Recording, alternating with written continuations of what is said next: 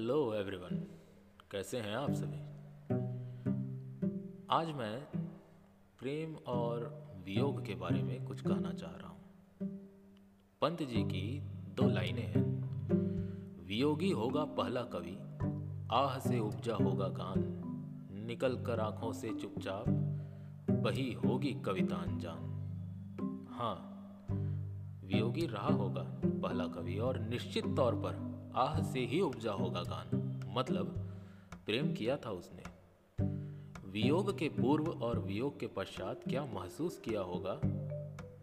उसने, यह तो सुनने सुनाने की बात न होकर महसूस करने वाली बात है। पंत जी की इन पंक्तियों का मर्म वही समझ सकता है जो वियोगी है। पहले प्रेम, फिर वियोग। क्या तुमने कभी किसी से प्यार किया? लोग कहते हैं, किया, क्या तुमने कभी किसी को दिल दिया?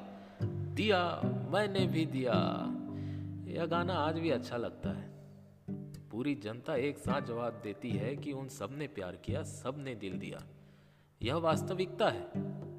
यह दुनिया में, इस दुनिया में शायद ही कोई ऐसा हो जिसने प्रेम न किया हो। ज़रूरी यह तो नहीं कि प्रेम सिर्फ़ एक लड़के और लड़की के बीच की भावना है। प्रेम तो प्रेम है। माता पिता से भाई बहनों से, यार दोस्तों से, अपने पालतू पशु से किसी भी प्राणी या वस्तु से प्रेम हो सकता है। हालाँकि यहाँ ऋषि कपूर साहब लड़के लड़की के बीच के प्यार के बारे में पूछ रहे हैं। बेहतरीन भावना है प्रेम। चंद शब्दों में बयां कर पाना मुश्किल है। आप इसे जान सकते हैं केवल तभी, जब आपको कभी हुआ हो। क्या आपको हुआ है अब तक? और हुआ है तो क्या आपने कविता लिखी है? या कभी कुछ तुकबंदी ही करने की कोशिश की है, या कभी कोई शायरी अपनी प्रेयसी के लिए कही है। अगर नहीं तो क्या खाक प्रेम किया? इन सब के बिना प्रेम अधूरा है। प्रेम किसी समय बिंदु पर रुका हुआ नहीं होता। यह तो एक दौर का हिस्सा होता है, और यह दौर तो आकर्षण, उत्तेजना, वासना, आदत के अलग अलग चरणों में विभाजित है। और प्रेम सभी चरणों में बसा हुआ है, पानी में घुले शक्कर की तरह। किशोरावस्था में प्रेम की शुरुआत होती है किसी दूसरे के प्रति आकर्षण से। और आकर्षण जितना गहरा हो, इस दौर की आयु उतनी ही लंबी होती है। उम्र के बढ़ने के साथ साथ उत्तेजना और वासना दिलो दिमाग में अपने पैर पसारने लगते हैं। मानसिक और शारीरिक बदलाव जीवन को काफ़ी प्रभावित करते हैं। एक दूसरे को जानना और समझना प्रेम को बढ़ाता है। कोई भी यह नहीं बता सकता कि हाँ इस दिन इतने बजे से मैंने तुम्हें प्यार करना शुरू किया। यह तो बस हो जाता है। कब से इसकी शुरुआत हुई, खुद को पता नहीं चलता।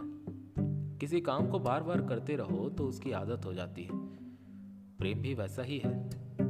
आप किसी से प्रेम करते हैं, उन्हें याद करते हैं, उनके साथ रहते हैं, उनका ख्याल रखते हैं उनसे झगड़ते हैं उन्हें मनाते हैं। एक वक्त ऐसा आता है जब आप धीरे धीरे एक दूसरे के इतने करीब आ जाते हैं कि बातें करने के लिए आपको शब्दों की ज़रूरत नहीं होती और कई दफ़ा तो मिलने की भी ज़रूरत नहीं होती।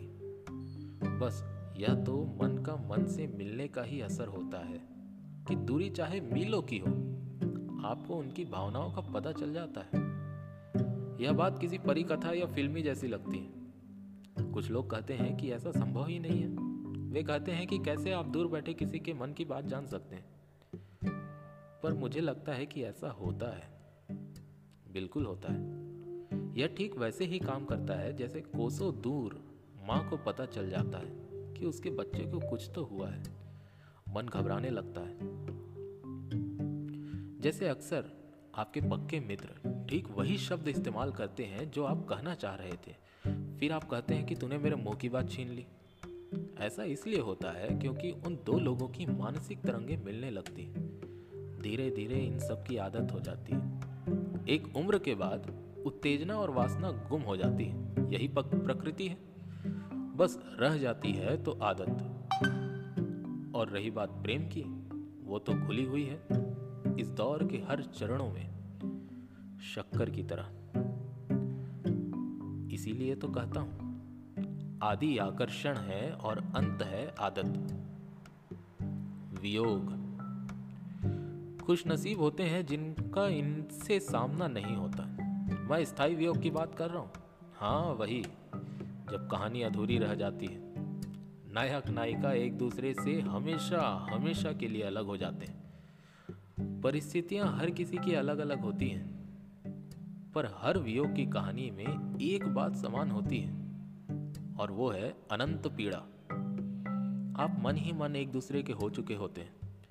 अनिश्चित भविष्य जानकर भी ताश के पत्तों की का महल सजाए हुए होते हैं।